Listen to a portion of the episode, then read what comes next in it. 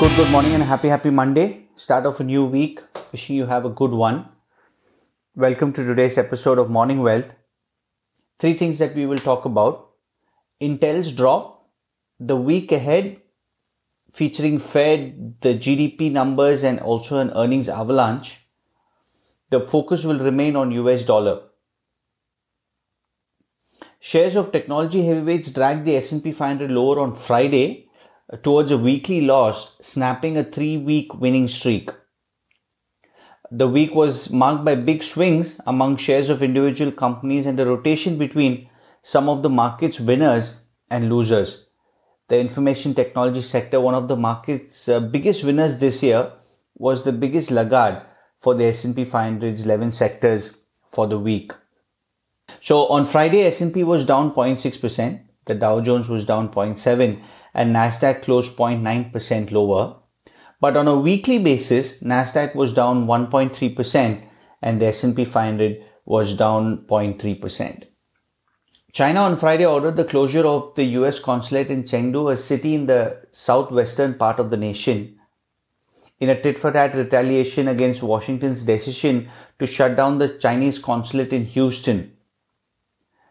China's major stock benchmarks, the Shanghai Composite Index fell by 3.9% by the close of trading, capping off a second week of consecutive declines. Hong Kong's Hang Seng also retreated about 2.2%. Intel plunged 16% on Friday after warning of another delay in its 7 nanometer production process and saying it may outsource major parts of the production, which could mark a big shift for the firm.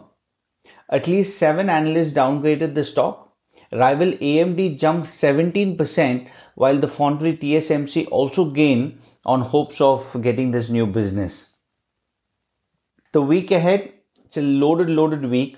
The Fed will confront clear signs the US economic recovery is stalling when it meets July 28th and 29th. Officials will probably hold fire on more stimulus and repeat guidance to keep rates near zero as Congress debates more fiscal aid. A slew of second quarter GDPs is, is set to show the economic devastation that is being brought by the virus. The US may see an annualized contraction of about 35%, the steepest uh, drop in records going back to 1940s. While the euro area is expected to register a drop of about 12% according to consensus. Hong Kong is also set for a more mild decline of about 7.7% on year. We'll also be looking for personal spending, personal income and personal spending data that will come out on Friday, uh, this Friday. On the earnings side, Alphabet, Amazon, Apple and Samsung, uh, they, they are the highlights on the tech, tech earnings that will come out on Thursday. YouTube and cloud could offset the advertising weakness for Alphabet while Amazon has room to surpass the top line sales growth expectations, but may see logistical costs to stay high is what the street is expecting. The focus for Apple will be on the fiscal 2021 sales. Big oil is also going to be out in force with results of Chevron, Exxon, Shell and Total due on Thursday and Friday. All are set for a quarterly loss in what is expected to be the worst period ever for the super majors. Strong revenue from oil trading may cushion some of the blow, is what some of the analysts are expecting. LVMH kicks off things on Monday, serving as a bellwether for a global luxury market.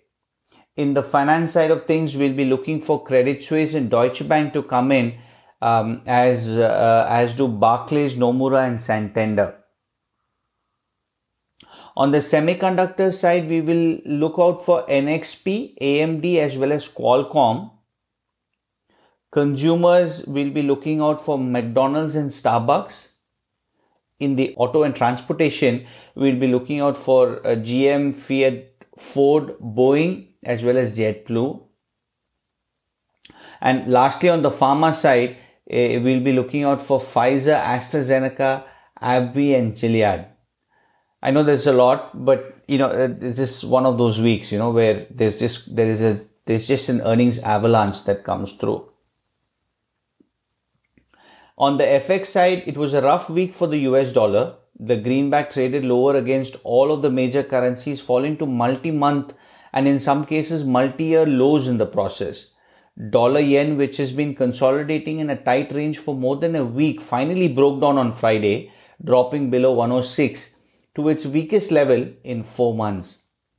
The dollar weakness was the most pronounced against the euro and the Australian dollar, euro dollar rose to its highest level since September 2018, while the Aussie US hit a one year high. USD will remain in focus this week with the Fed meet, GDP data, and also the personal income data. We'll also be keenly watching how the unemployment benefits to workers will be handled. Come today, more than 20 million Americans will lose $600 a week of extra unemployment benefits that has kept them afloat over the past few months.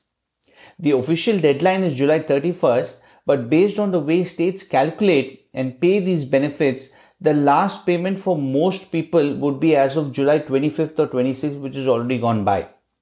That's something that we'll have to watch out for on how the Republicans and the Democrats approach this whole unemployment benefits um, scheme. That's the update. Stay safe and healthy, everyone. Have a lovely week ahead and speak soon.